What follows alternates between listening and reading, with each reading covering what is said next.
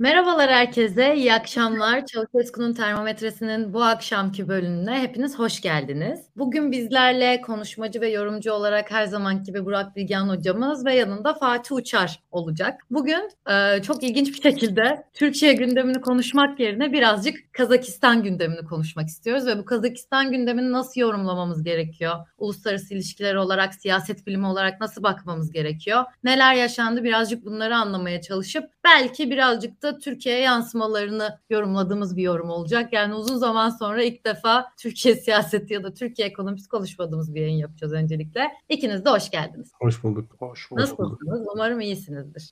İyiyiz. Ee, işte hastalıklarla boğuşuyoruz Daktilo ekibi olarak. Ee, İlkan biraz rahatsız. Ee, o bugün aramızda olamadı. Zannediyorum sen de test verdin sonucunu bekliyorsun Pırıl. evet İstanbul'a döner dönmez Covid tehlikesiyle karşılaşma şeyini ben de yaşadım. Gerçekten özellikle büyük şehirler şu an fena bir durumdalar. 300 kişilik test kuyrukları olsun, her şey olsun. Biraz kötü bir durumdayız. O yüzden herkes lütfen kendisine dikkat etsin diyerek bu yayını tekrar böyle açmış olalım.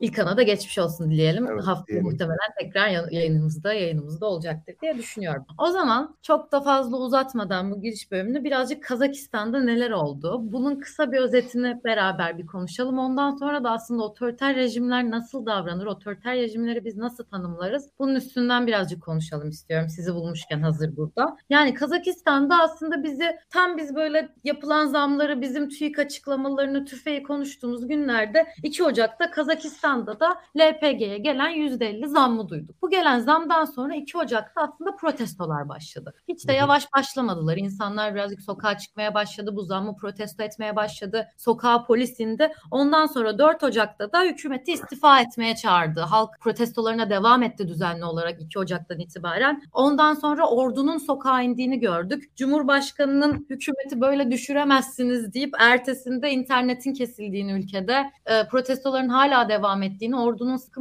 şey müdahalelerini ve ondan sonra hükümet bakanlar kurulunun istifasına kadar giden yolları gördük. Ondan sonra esas ilginç olarak da 5 Ocak'ta Tokayev Rusya ve müttefiklerinden bir yardım istedi ve Rusları, Ermenileri, Ermen asker, Ermeni askerleri, Rus askerleri tekrar ülkeye çağırdı ve ülkenin bağımsızlığını sağlığına bir noktada bir tokat atılmış olduğu bu hareketle diyebiliriz. Bunu zaten derin bir şekilde konuşacağız. Yani yüzlerce vatandaşın öldüğü konuşuluyor. Öldü yani bir sürü insan yaralandı. Çünkü hiçbir şeye bakmadan vur emri vereceğiz gibi şeyler söylemeye başladı Tokayev gerçekten buradaki insanlara. Yani birazcık daha şeyler yayılmaya başladı protestoların 3. 4. gününde vandalizm görüntüleri. Bunlar işte bir kesim hükümetin yolladığı vandallar olduğunu, bir kesim başka şeyler olduğunu söyledi ama protestolarda görmeyeceğimiz düzeyde yani bu başlayan protestoda görmediğimiz düzeyde bir vandallık görmeye başladık. Ondan sonra da artık biraz önce dediğim gibi Rus askerleri ülkeye girdi ve 30 yıldır üstüne çabalanan ulus devlet inşası aslında bu hareketle birlikte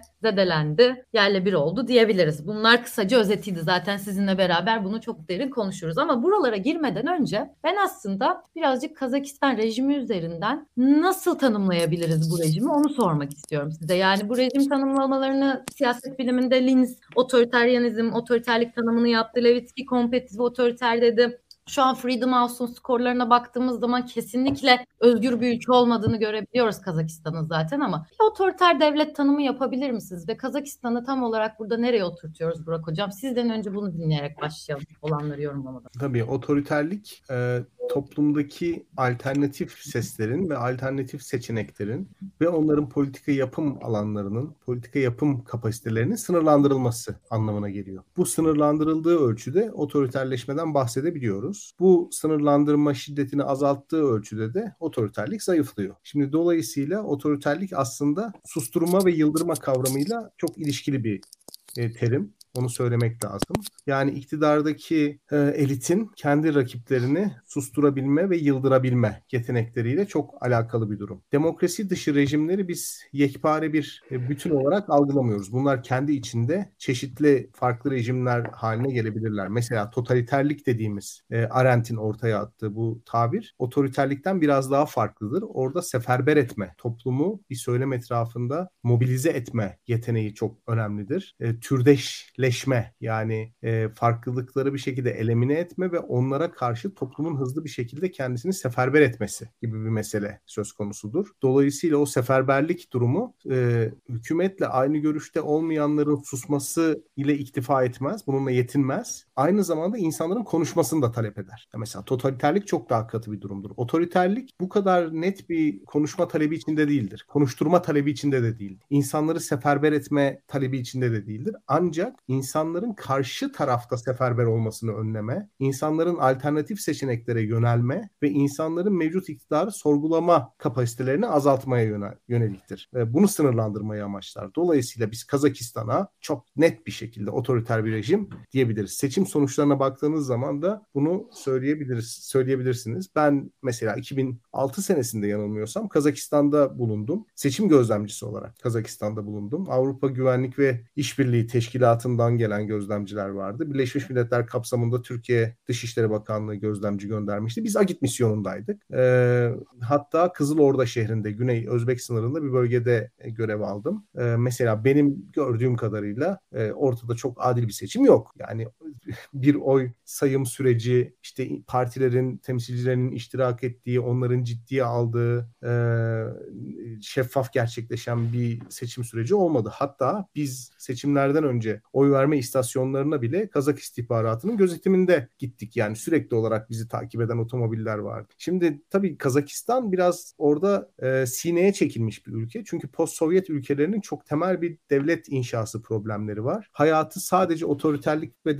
demokratlık üzerinden okumuyor uluslararası kamuoyu. Aynı zamanda karşısında devlete benzer bir muhatap da görmek istiyor. Kazakistan o açıdan önemli bir örnek. Yani diğer Orta Asya Cumhuriyetlerinin aksine yani Türkmenistan, Özbekistan gibi yani mesela Nur Sultan Nazarbayev'in kendisini gülünç duruma düşürdüğünü görmezsiniz. Bunu söylemek lazım. Yani böyle arkaik bir e, sultancıl bir e, tavır içerisinde olduğunu görmezsiniz. İşte e, ne bileyim köpeğinin ismini mesela bir şehre vermez ya da annesinin heykelini diktir. Bunun gibi şeyler yok Kazakistan'da. Doğru doğru söylem doğrusunu söylemek gerekirse. Kırgızistan gibi de e, devletin otoritesinin zayıf olduğu bir, dev, bir, bir ülke de değil. Yani bu ikisinin arasında bir noktada konumlanıyor. E, dolayısıyla insanlar Kazakistan'ı istikrarlı bir bölge olarak gördükleri için buradaki demokratikleşme sorunlarını da çok fazla dile getirmediler. Hani sürekli olarak ekonomisine yatırım çeken, sürekli olarak istikrar üreten, çok fazla uluslararası krizlere sebep olmayan, hatta krizlerde çözüm sunan, ara bulucu olan, daha makul, daha dengeli davranan bir Kazakistan vardı dikkat ederseniz. Nursultan Nazarbayev döneminde. Ee,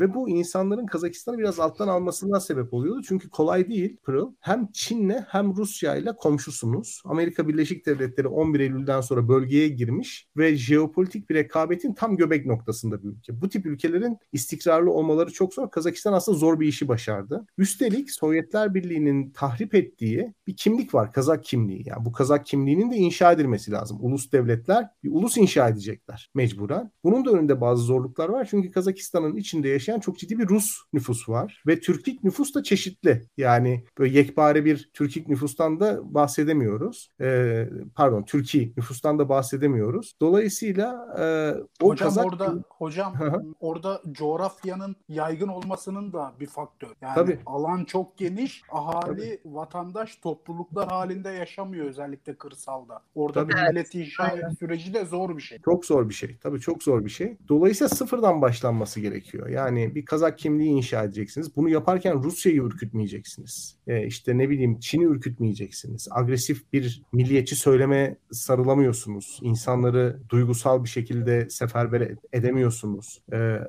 ve adım adım gitmek zorundasınız. Adım adım gitme işinde de Nazarbayev bence iyi bir iş çıkarttı. Dolayısıyla Kazakistan'ın otoriterleşme hikayesi çok da fazla önemsenmedi. Doğruya doğru bunu söylemek lazım. Fakat bir olgu ortaya çıktı. Bütün demokratikleşme çalışan e, özellikle Orta Asya demokratikleşmesi çalışan insanlar buna dikkat çekiyordu. Kazakistan bu istikrarlı haliyle dünya piyasalarıyla barışık, kendisine sermaye çeken ve tabii doğal kaynaklarının yarattığı bir refah da var. Bu sayede bir orta sınıfa sahip oluyor. Yani Kazak orta sınıfı genişliyor ve Kazakistan hani diğer kapalı Orta Asya rejimlerinin aksine dünyayla hani pragmatik ilişkiler kurduğu için dünyanın her bölgesiyle de bir şekilde irtibatı var. Yani Batı dünyasıyla da var, Çin'le de var, Rusya'yla da var. Dolayısıyla hani o ülkelerin iş yapmak isteyen firmaları, o ülkelerin sivil toplum kuruluşları, işte o ülkelerin e, basın kuruluşları bunların hepsi Kazakistan'da bir ölçüde hani serbest hareket ediyorlardı. Bunlar dönüştürüyor. Yani bunlar toplumu dönüştürüyor ve herkesin dikkat çektiği nokta Kazakistan'da bir orta sınıfın yavaş yavaş oluşmaya başladı. Şimdi orta sınıf oluştuğu zaman bazı talepler de oluşuyor kendiliğinden.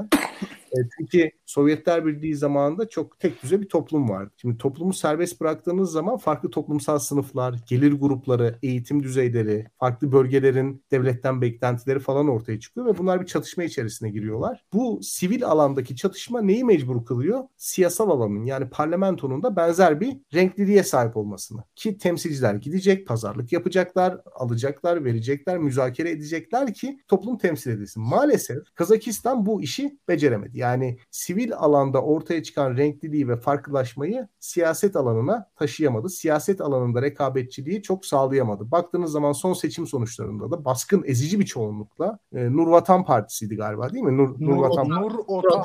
Partisi. Nurvatan, evet Nurvatan Partisi e, yine ezici çoğunlukla %70-80 en son kaçtı? 70-70 üstünde. 2016'da 82, 2020 şeyinde 70 var. 70, evet 2000, e, doğru doğru 82'den 70'e düştü ama ya o düşerken diğerleri de çıkmıyor yani hani o öyle bir durum var hani yükselen bir trend de olmuyor diğerlerinde. E, dolayısıyla hani böyle bir durum var. Siyasal alanda da insanlar kendini temsil edemeyince mecburen hani burada e, sokaklar ve yürüyüşler bir çözüm olarak ortaya çıkıyor. Yani mesela Türkiye'yi bir rekabetçi otoriterlik olarak değerlendirebiliriz. Doğru bu. Ben de katılıyorum. Hatta bunu biraz daha şöyle söylemek lazım. Ben rekabetçi sultanizm demeyi daha doğru buluyorum. E, ama hani böyle diyebiliriz. Berke senin ve e, Onu Şebnem. Hoca'nın Benim çok sevdiğim bir makaledir Berk Hoca'nın Evet, evet. Türkiye'nin. Journal of Democracy'de yazdıkları makale. Daha öncesinde aslında e, Ergun Özbulut da bahsediyordu bu tip şeylerden.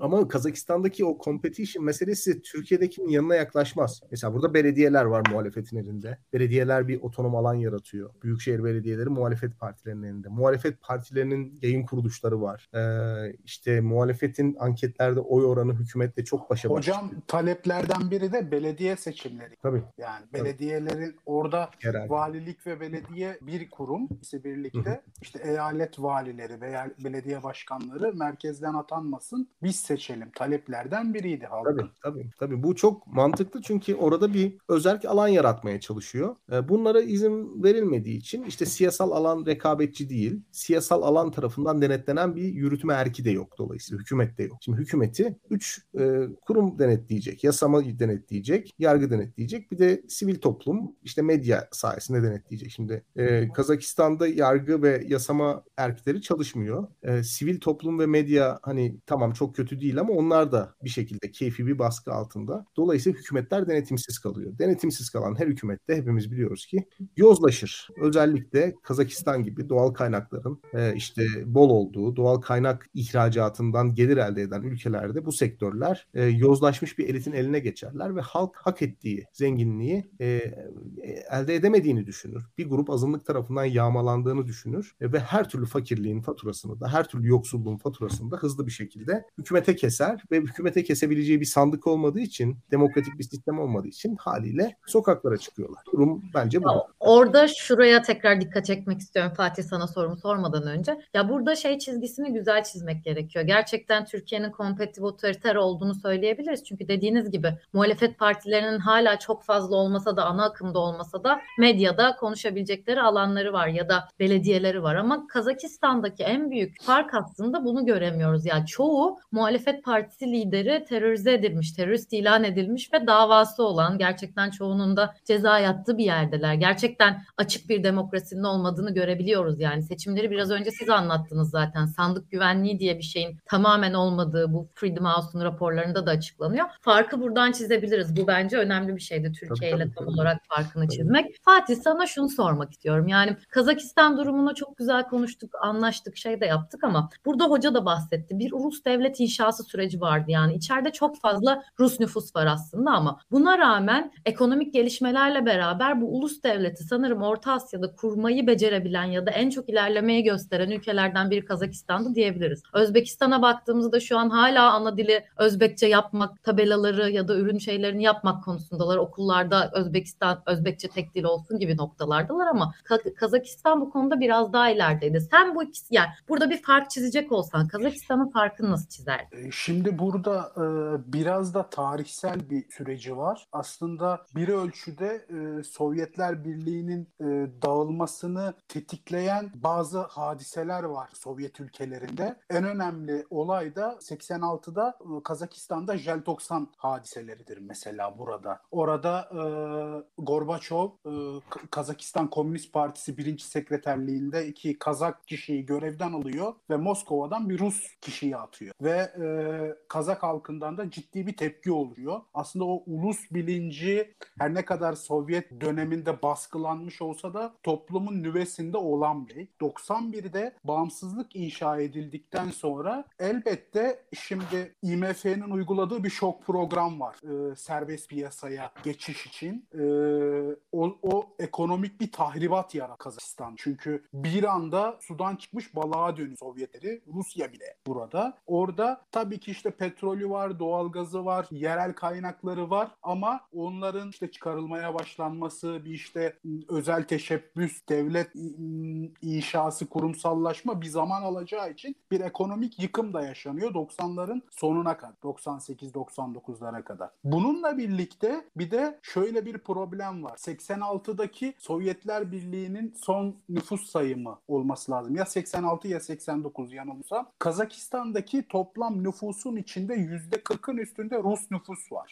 Yani nüfusunun yarıya yakını kendi milletinden değil. Şimdi bir ulus devlet inşa etmeye çalışıyor ya. Nüfusunun yarısı farklı bir millettense orada ulus devlet inşası zor yapamazsın onu ki 70-80 yıllık bir Sovyetler Birliği mirası da varken e, belli programlar uyguluyorlar. İşte ekonomik gelişmede paralelinde giderken e, Kazakistan dışındaki Kazak nüfusun Kazakistan'a dönmesine yönelik belli teşvik programları uygulanıyor. Hayatın doğal akışında Rus nüfusa kıyasla e, Kazakların doğurganlık oranının daha fazla olmasından kaynaklı bir Kazak nüfusun artışı var. Ve son e, 2020 ya da 2019 olması lazım. Mesela bu %20'lere kadar düşmüş Rus nüfus, toplam Kazak nüfusun içinde. Tabii geri Rusya'ya giden Rus nüfus da var. O işte ulus devlet inşasından bir ölçüde rahatsız olan ya da o Sovyetler Birliği dönemindeki belli imtiyazlarını kaybeden e, Komünist Parti elitleri vesaire onların topluma yansıması noktasında. Tabii 2000'lerden sonra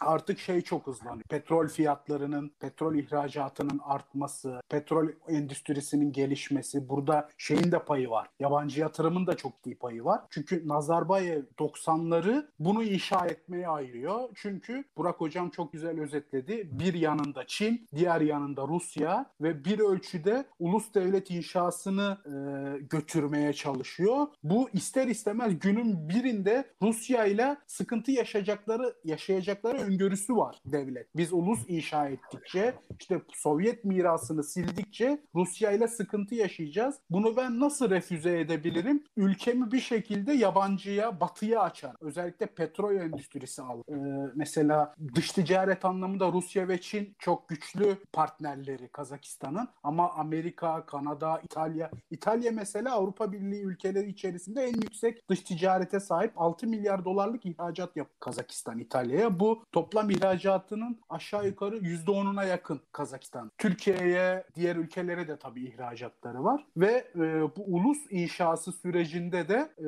onu bir şekilde toplumun önüne koyarak ve toplumdan da bir zaman ekonomik gelişmişlik yaratıyoruz. Ulusumuzu inşa ediyoruz. Bunlar çok meşakkatli işler. Bunları yaparken biraz demokratikleşmede bize biraz zaman veriyor. Hepsi bir arada olmuyor. Ee, ekonomik aktivitede çok ciddi işler yap.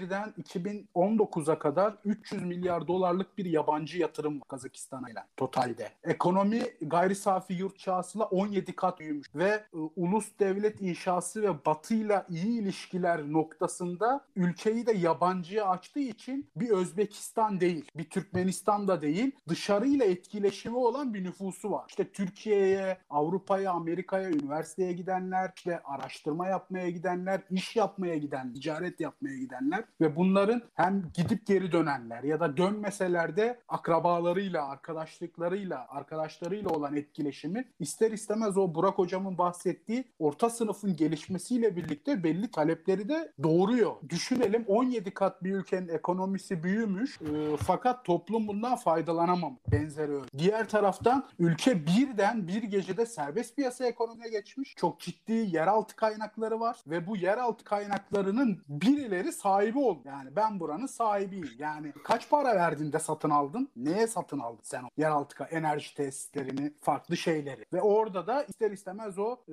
devlet hiyerarşisinin çok yakın halkaları bunları paylaşmış. E, 1990'larda bunu toplum fark edene kadar iletişim imkanları vesaire bir isyan doğurmamış olabilir ama bugün iletişimin, e, sosyal medyanın, internetin çok yaygın olduğu bir zamanda yani o petrol şirketlerinin sahibi kişilerin yurt dışındaki hayatları, yaptıkları tatillerden fotoğraflar, işte yabancı basının bu konuda yaptığı haberler ister istemez bu Kazak nüfusun da bir ölçüde dikkatini çekiyor ve şey öfkesini biriktiriyor. Ve günün sonunda şuraya geliyor hadise. İşte şey mesela çok komik. Bu LPG'ye zam yapıldı ya. Orada mesela bir şeyi açıklamaya. Ya bu bütün dünyada gaz fiyatları artıyor. Yani sadece Kazakistan'da artmıyor. Avrupa'da da artıyor. Batı'da da artıyor. Fakat şimdi Burak hocam şeyden bahsetti. Basından bahsetti de ya o kadar da bir basın diye bir şey yok. Tamam işte yabancı basının ofisleri var vesaire ama bir Kazak'ın televizyonu açtığında yani öyle özgür bir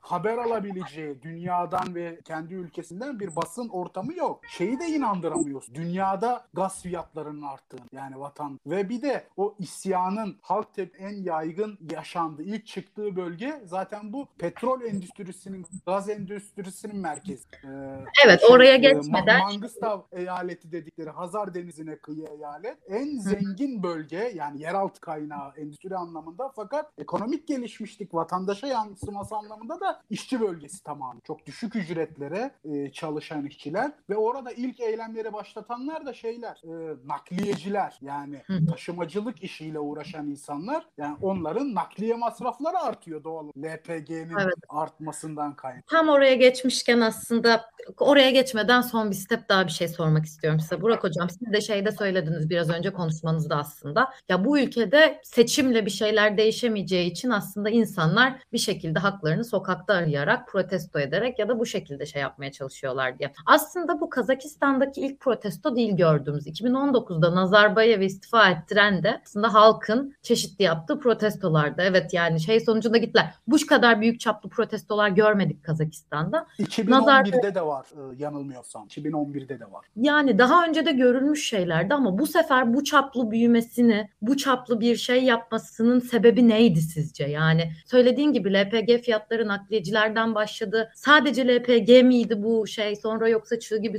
büyüdü başka sebepler de mi çıktı? 2011'deki senin dediğin gibi Fatih ya da 2019'daki gibi, gibi büyümemesinin sebebi neydi sizce bu protestoların? Ben kısa anlatabilir miyim hocam? Anlat tabii tabii. tabii. Şimdi 91'de bağımsızlık ilan edildi. Benim e, Daktilo'da bu Türk Devletleri Teşkilatı ile alakalı bir yazı yazmıştım. Orada bir bölüm koydum. Yani ülkenin Sovyetler ım, Sovyet Sosyalist Kazakistan Cumhuriyeti tabela adı değil sadece. Komünist Parti politbürosu tamamıyla Kazakistan devletinin yönetici eliti oldu ki buna Nazarbayev de dahildi. Yani ordusu, istihbarat örgütü, devlet kademeleri vesaire. Şimdi hadi toplumdan bir süre zaman isten. Ekonomik kalkınmamızı sağlayalım. Ulus devletimizi inşa edelim. Gelindi 2019'a. 2019'da o senin bahsettiğin protestolar, hadi diyelim ki protestolardan dolayı arttı. Ya da kendilerinin anlattığı gibi işte biz bu ülke zaten Nazarbayev'in kişisel bir devleti değil. İşte Nazarbayev dönemini kapattı. Artık devret. Ülkenin demokratikleşmesi yolunda bir adım atılıyor ve onu şey olarak aç. Adım adım Kazakistan'da bir parlamenter demokrasi inşa ediyor. Yani başkanlık sisteminden parlamenter demokrasiye geçilecek. Ee, Nur Sultan Nazarbayev çekildi. Ona bir Anayasa Konseyi üyeliği ve Türkiye'deki karşılığı MGK diyebiliriz. MGK'nın başkanlığı verildi. Bu son olaylarda da aldı oradan Tokay'ı. MGK başkanlığından aldı. Anayasa üyeliğinden de kendisi istifa söyleniyor. Ama kendisi oralarda ve kendine yakın kişiler devletin önemli kademelerinde bulunmaya devam etti. Ee, Nazarbayev'in yakınları e, devlet içindeki gücünü korumaya devam etti. Özellikle kız hala milletvekilidir. Bir ara senatoda başkan yardımcılığı falan mı yaptı? Öyle bir görevi de var. E, benim bağlayacağım şurası sonunda. Ya toplum o 2019'daki görev değişikliğinin aslında bir e, sahtekarlık olduğunu fark. Çünkü şeylerde e, protestolarda şalket şalket ihtiyar git. Yani ihtiyarın hala devlette önemli bir pozisyonda olduğunu ve e, perde arkasından e, ülkedeki bütün işleri Nazarbayev'in yönettiğine dair bir toplumda ciddi bir kanaat var. Ayrıca spekülasyonları e, bazı spekülasyonlara göre yaşanan hadisenin temelinde Nazarbayev'in ekibinin de bu hadiselerin dozajının artmasına yönelik bir taziki oldu. Çünkü bazı asker kişiler, istihbarat başkanı falan görevden alındı. Bunların Nazarbayev'e çok yakın insanlar olduğu söyleniyor. Tabii bunlar işin spekülasyonu e, şeffaf bir devlet olmadığı için ortada yorumlamak da zor. Ee, Nazarbayev'in e, bırakıp bırakmaması yani ülkede işte parlamenter demokrasiye geçiyoruz. İki sene evvel işte yerel yönetimleri biraz güçlendirmeye çalışıyor, çalış işte halk meclisleri gibi bir şeyler kurmaya başlıyorlar. İşte siyasi partilerin kurulma yeterliliklerinde biraz bir esneme sağlamaya çalışıyorlar falan filan ama ya bunlar tamamıyla bir sahtekarlık açık söylemek gerek. Onu 2020'de yapılan seçimde görüyoruz. Şimdi sandık başındaki sahtekarlığın dışında sandığa gelene kadar yani insanların siyasi faaliyette bulunma, işte toplantı, gösteri, yürüyüş, özgür basın yok vesaire ve şey de yok ya yani kaynak dağıtımında siyasi faaliyetinde bir maddi külfeti var. Ülke kaynakları belli oligarkların elindeyken insanlar nasıl yani maaşlı vesaire çalışıp siyaseti nasıl şey yapabilirler? Yani o oligarklar şey yapabilir mi? Yani devletin e, evet. onlara bahşettiği kudreti bir muhalefet partisiyle paylaşabilirler mi? Bir muhalefet partisine bağış yapabilir mi? Ee, ülkenin evet, bütün e, kaymağını yiyen insanlar. Yapamazlar tabii. O, ve evet. o 2019'da yapılan işin bir sahtekarlık olduğu o şalket bağırmasıyla ortaya. Benim diyeceklerim bunlar. Evet. Ya hocam size de şöyle yine bu konuda da yorumunuzu alacağım ama size şöyle bir şey yapmak istiyorum. Medyascope'daki yazınızı da okudum. Siz Hı. bu sefer epic fail diyorsunuz bu Kazakistan'ın durumunu. Öncekilerde dememiştiniz mesela. Neden epic fail? Rusya'nın girmesinden dolayı mı başka sebepler de var mı? Tabii. Yani egemenliğini artık koruyabilmek için e, başka bir devletin askeri gücüne ihtiyaç duymak, dolayısıyla egemenliğini başka bir ülkeye devretmek tam bir failure, tam bir başarısızlık. Bu işi epik hale getiren de 30 yıldır Kazakistan'ın bu duruma düşmemek için aslında çabalaması. Yani anlatabiliyor muyum? Bir Özbekistan gibi, bir Türkmenistan gibi değil. E, kendisini bu duruma düşürmemek için çabalayan bir Kazakistan vardı. Çok zor bir coğrafyada egemenliğini tesis etmeye çalışan. Çünkü egemenlik aslında bir süreç. Yani siyaset dinamik olduğu için egemenliği de tesis ettikten sonra onu korumanız lazım, derinleştirmeniz lazım. Kazakistan'ın başarısızlığını epik hale getiren bir anlamda o çırpınışı oldu. Öyle bir çırpınış ki aslında bir halk hareketiyle e, bir anda tersine döndü ve Rusya'dan hükümet kendi otoritesini tesis etmek için askeri yardım talep etmek zorunda kaldı. Yani dolayısıyla bu aslında teorik olarak egemenliği Rusya'ya devretmek anlamına geliyor. Hocam bir Suriye... de bunu şiddetlendiren şey değil mi? Hiç uğraşmadan yani olayların ikinci gününde, üçüncü gününde evet. yani evet. Esad bile Rusya'yı bilmem kaç yıl sonra davet et Suriye'ye. üçüncü günde bir ülke ben yapamıyorum artık gelin beni kurtarın dememeli dememesi gerek. Evet, evet. Yani böyle bir şey. E, doğru. Ee, şimdi ben burada 1987 Güney Kore Haziran Haziran hareketini hatırlıyorum. Değil mi? 87 idi. Şimdi bu Fatih'in söylediği biz ekonomiyi düzelteceğiz, demokrasi için bize biraz zaman verin söylemi Huntington'ın klasik modernleşme teorisi. Demokrasinin e, ülkenin iktisadi gelişimine ket vuracağını düşünüyor. Çünkü yeteri kadar demokrasiyi sağlayabilecek olgunlukta bir toplumun olmadığı kanaatinde. E, nereden çıkıyor bu? İşte Schills'in vesayetçi demokrasi dediği ya da Lipset'in işte demokrasinin, demokrasinin sosyal kökenleri dediği kavram kavramlar var. Yani demokrasinin bir toplumda yerleşebilmesi için sadece sandık yetmiyor. Aynı zamanda toplumun da bazı niteliklere sahip olması lazım. Okur yazarlık oranı, oranı çok önemli, sanayileşme oranı çok önemli. Tarımda traktör kullanımı bile aslında burada bir bir etken. Onu söylemek lazım. Onun için klasik modernleşme teorisi diyor ki modernleşene kadar demokrasi bir süre askıya alınabilir. Şimdi bu tamam doğru. Bununla çok temel reformları da yapabilirsiniz. Çünkü toplumlar eğer yeteri kadar bilinç sahibi değillerse demokrasi onları radikalleştirebilir.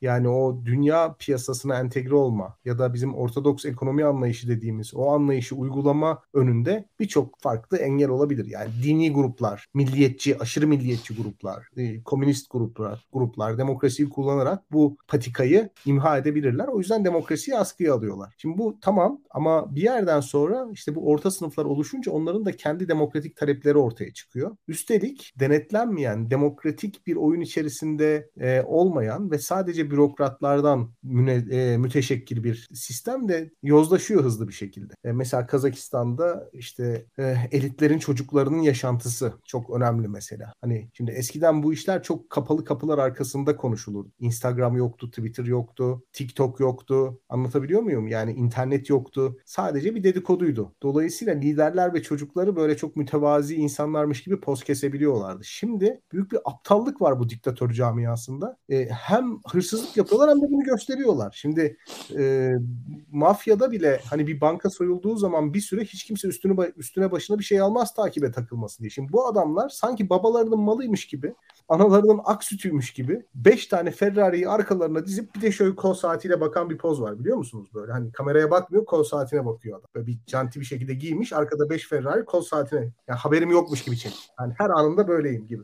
Böyle bir şey var tamam mı? Şimdi bunlar yayılıyor hızlı bir şekilde. Yozlaşıyor burada burada yönetimler. Orta sınıfın talepleriyle bu yozlaşma arasında bir çatışma oluyor. 87 senesinde mesela Güney Kore'de onun için söyledim. Güney Kore tam klasik modernleşme teorisinin örnek ülkelerinden bir tanesi ve otoriter. Orada devlet başkanı 87'de koltuğunu başka bir adama devrediyor. Devretme süreci ve kimseye de sormuyor. O sırada işte insanlar isyan etmeye başlıyorlar. Demokratik talepler ön plana çıkıyor. İşte adil seçim, serbest seçim, seçim sürecine müdahale edilmemesi, sivil toplumun müdahaleden işte bağışık olması gibi konular. Orada bir şansları var tabii. 88'de olimpiyatlar olacağı için Kore, Güney Kore yönetimi çok fazla şiddete başvuramıyor. İkincisi de kuzeyinde Kuzey Kore var. Yani e, herhangi bir karışıklık olması durumunda veya Amerika Birleşik Devletleri ile çatışma durumunda e, Kuzey Kore ile e, Kuzey Kore'ye karşı savunmasız kalabilir. Amerika Birleşik Devletleri de hep böyle bizim televizyonlarda e, anlatıldığı gibi hani pür ulusal çıkar motivasyonuyla hareket eden bir devlet değil aslında. Demokrasi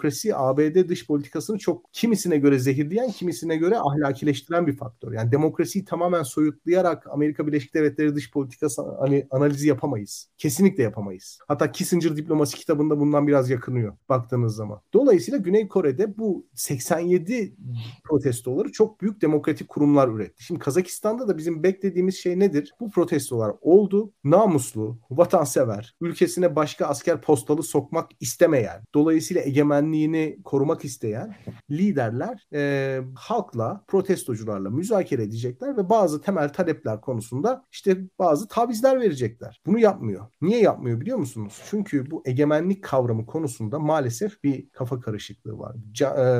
Jean Bodin'den bu yana yani 16. 17. yüzyıldan bu yana e, bizim anlamadığımız bir, bir kafamızı karıştıran bir konu var. Biz egemenliğin dolayısıyla devletin kişiler mi yoksa kurallar mı olduğu konusunda bir kafa karışıklığı yaşıyoruz.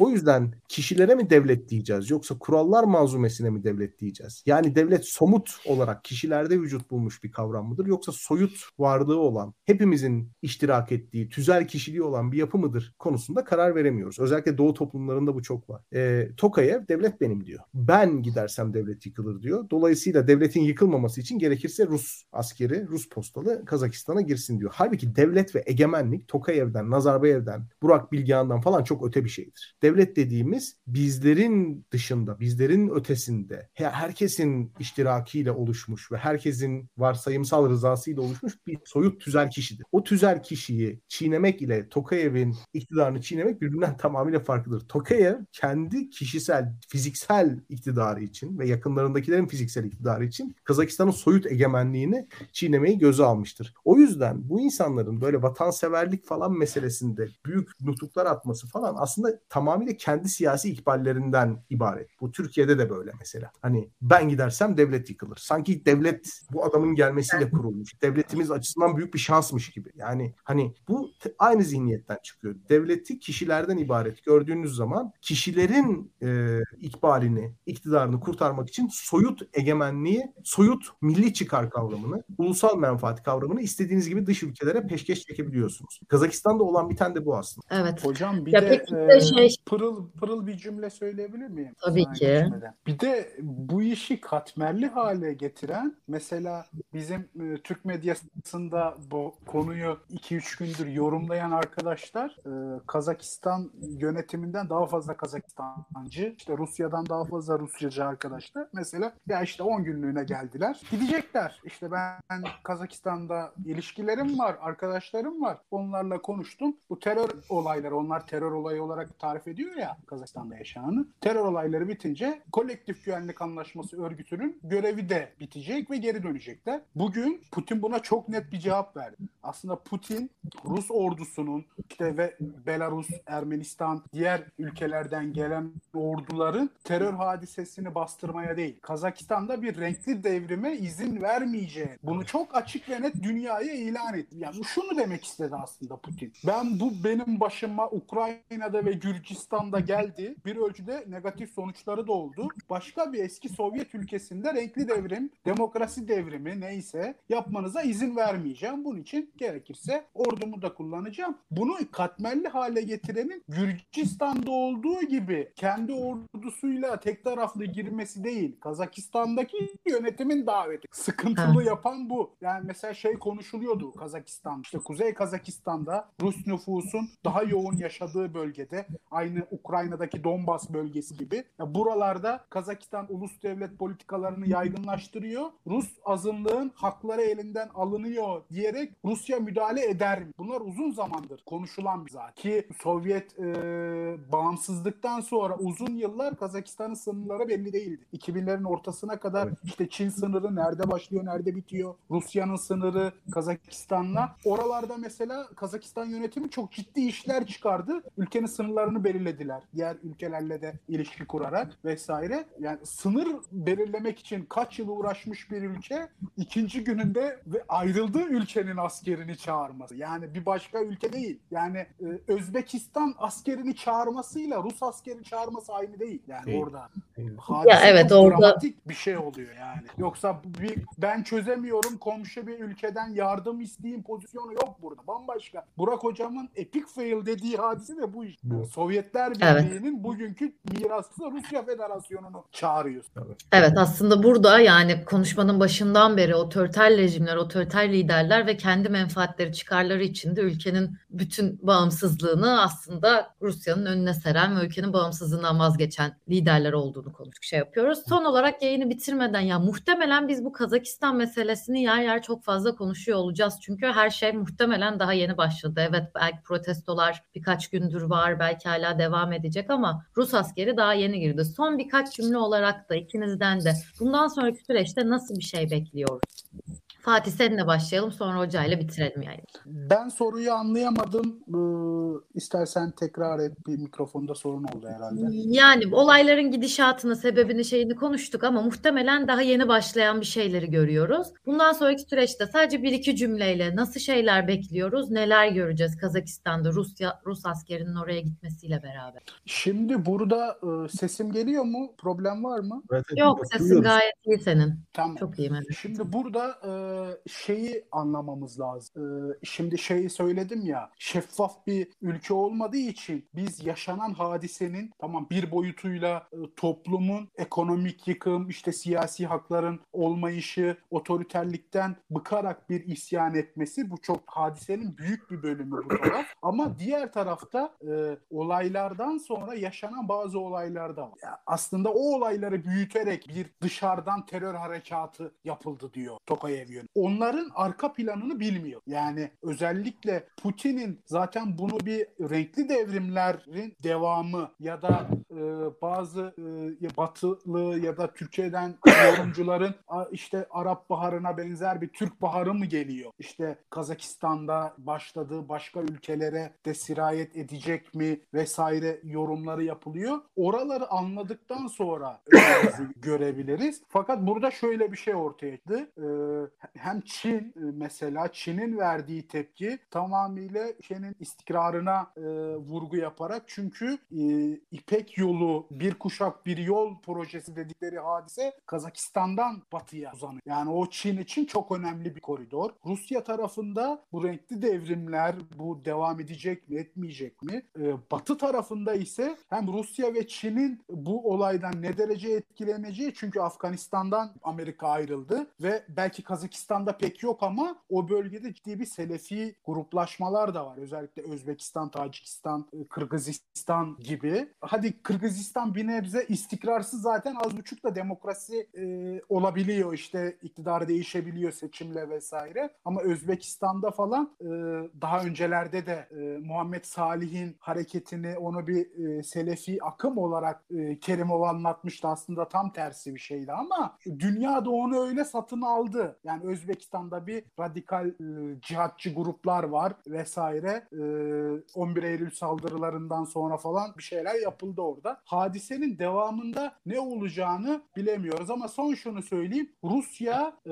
bir taraftan e, iki bölgeye yoğunluk vermek zorunda kaldı. Hem Ukrayna ile hem de Kazakistan'la uğraşmak zorunda kaldı. Bu bir taraftan hem Batı'nın e, lehine bir durum ama diğer taraftan da Rusya yeniden dünyaya bir gövde gösterdi. Yani evet. gayri resmi olarak Sovyetler Birliği'nin hala ayakta olduğu ve kendisinden e, bağımsızlığını ilan ederek ayrılan ülkelerin bile zor durumda kaldığı zaman ilk Rusya'ya başvurduğu. Bu Batı için yani çok e, imaj kaybı açısından yoksa çok da umurunda olmasa gerek. Ama Batı'nın tek umursayacağı iş o işte 300 milyar dolarlık bir yatırım yap. E, 30 senede Kazakistan'a e, ve o petrol endüstrisinde çok ciddi ortaklıkları var İtalya, Kanada, Amerika, evet. Almanya'nın falan. E, biraz da paranın başını da bekleyecekler çıkacak. Ama ilk önce hadiseyi anlamamız lazım. Bu neden e, neden çıktığını biliyoruz da Kazakistan'da evet. ne olacak bundan sonra onu görmek lazım. Evet daha beklediğimiz şeyler var. Siz ne düşünürsünüz hocam? Kısa bir şekilde.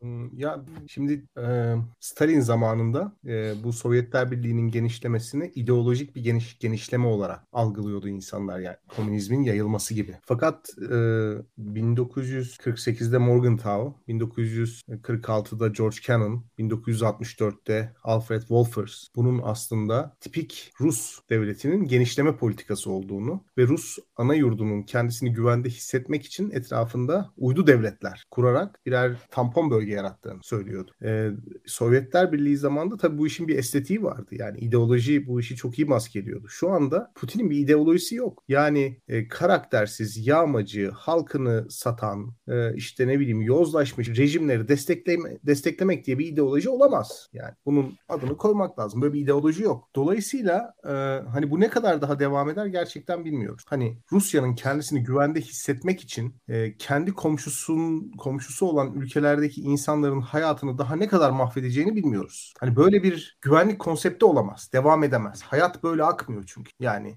internete direnemiyorsunuz. Ee, Özbekistan'da fotokopi makinesi yoktu mesela uzunca bir süre. Yani bir şey çoğaltamıyorsunuz. Türkmenistan'da internet kafe 2006 senesinde törenle açılmıştı. Ülkenin işte serbestleşmesinin sembolü olarak falan. Direnemezsiniz yani. Buna buna buna bir direnç gösteren mutlaka isteyeceksiniz. Ve dediğim gibi orta sınıflaşma arttıkça bu artık hani e, uygulanamaz bir strateji haline gelecek. Rusya bu Covid döneminde çok fazla Avrupa, Amerika kamuoyuna yönelik yayın yaptı. Buralardaki halkı kışkırtmak için, oradaki statükoyu tehdit etmek için gerçekten çok çaba sarf etti. Fakat görünen o ki asıl tehlike Rusya'nın arka bahçesinde oluyor. Yani insanlar asıl burada mutsuz. Asıl asıl ayaklanmalar, protestolar burada meydana gelecek. O yüzden e, hani Rusya'nın bunu ne kadar devam ettireceği, bu kadar müstehcen bir dış politikayı öyle söyleyeyim. Ne kadar Hocam bir de çok kaba bir belli şekilde değil. ifade etmiyorlar. Yani Tabii, olabilecek en kaba şekilde. Yani Öyle. Kazakistan'a demokrasi getirmenize izin vermeyeceğiz. Yani bu, bu Yani kadar öyle. net ifade edilmez yani. Öyle, öyle. Çok çok net bir açık toplum düşmanlığı.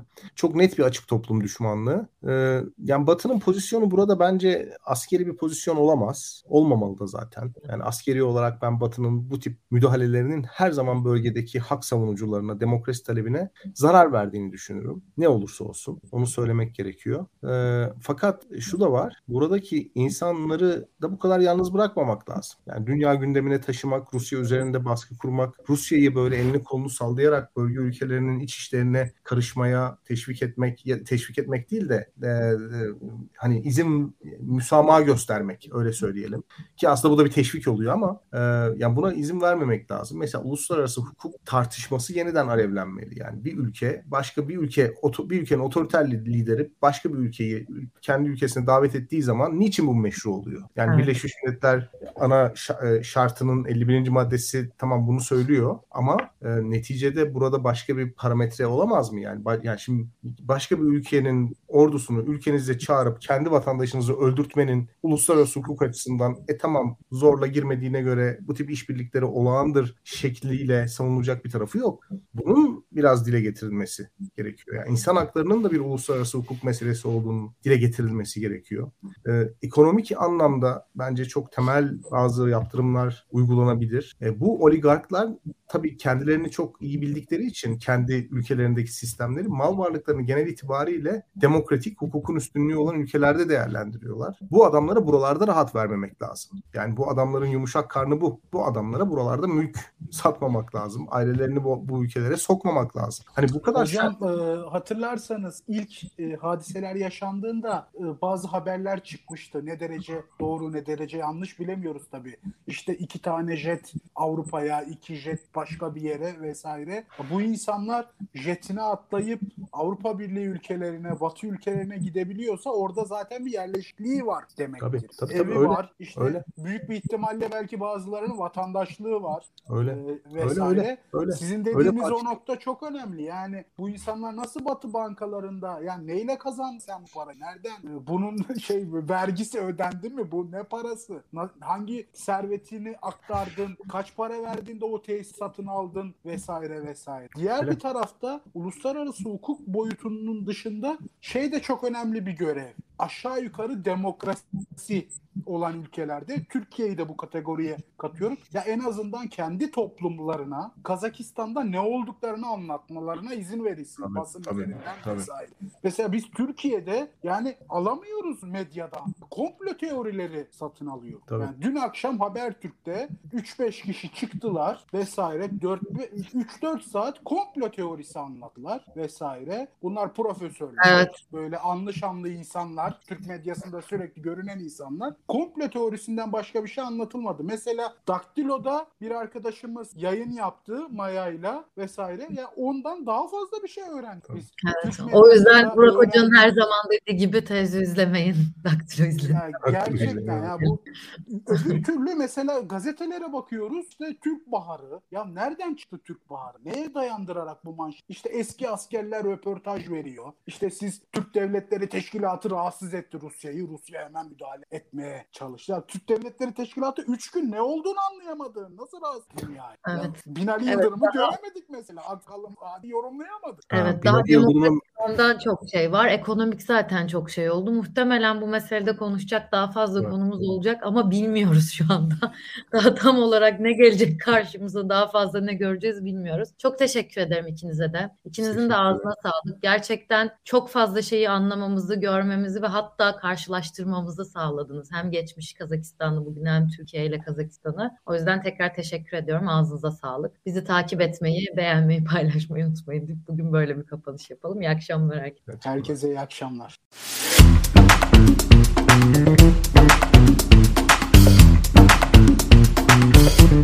Müzik